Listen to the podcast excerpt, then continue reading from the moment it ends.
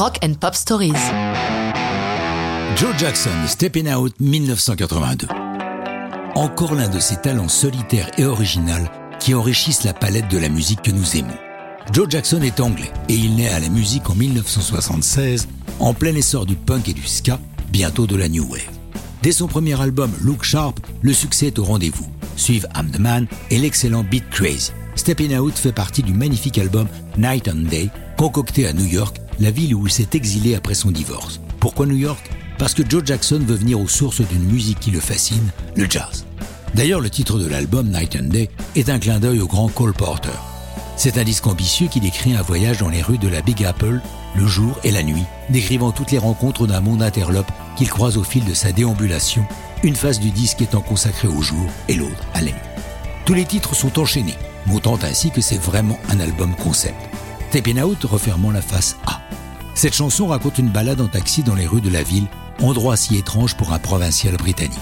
D'ailleurs, le terme stepping out est typiquement new-yorkais, créé dans les années 30, signifiant plus ou moins arpenter la ville ou errer dans la ville. La vidéo qui accompagne la sortie de la chanson en août 82 est tournée dans les chambres du prestigieux St. Regis Hotel de New York. Steve Barron, le réalisateur, a concocté une histoire style Cendrillon moderne où l'héroïne, une femme de chambre de l'hôtel, s'imagine dansant au bras d'un prince charmant, le pianiste qui les fait virevolter étant évidemment Joe Jackson.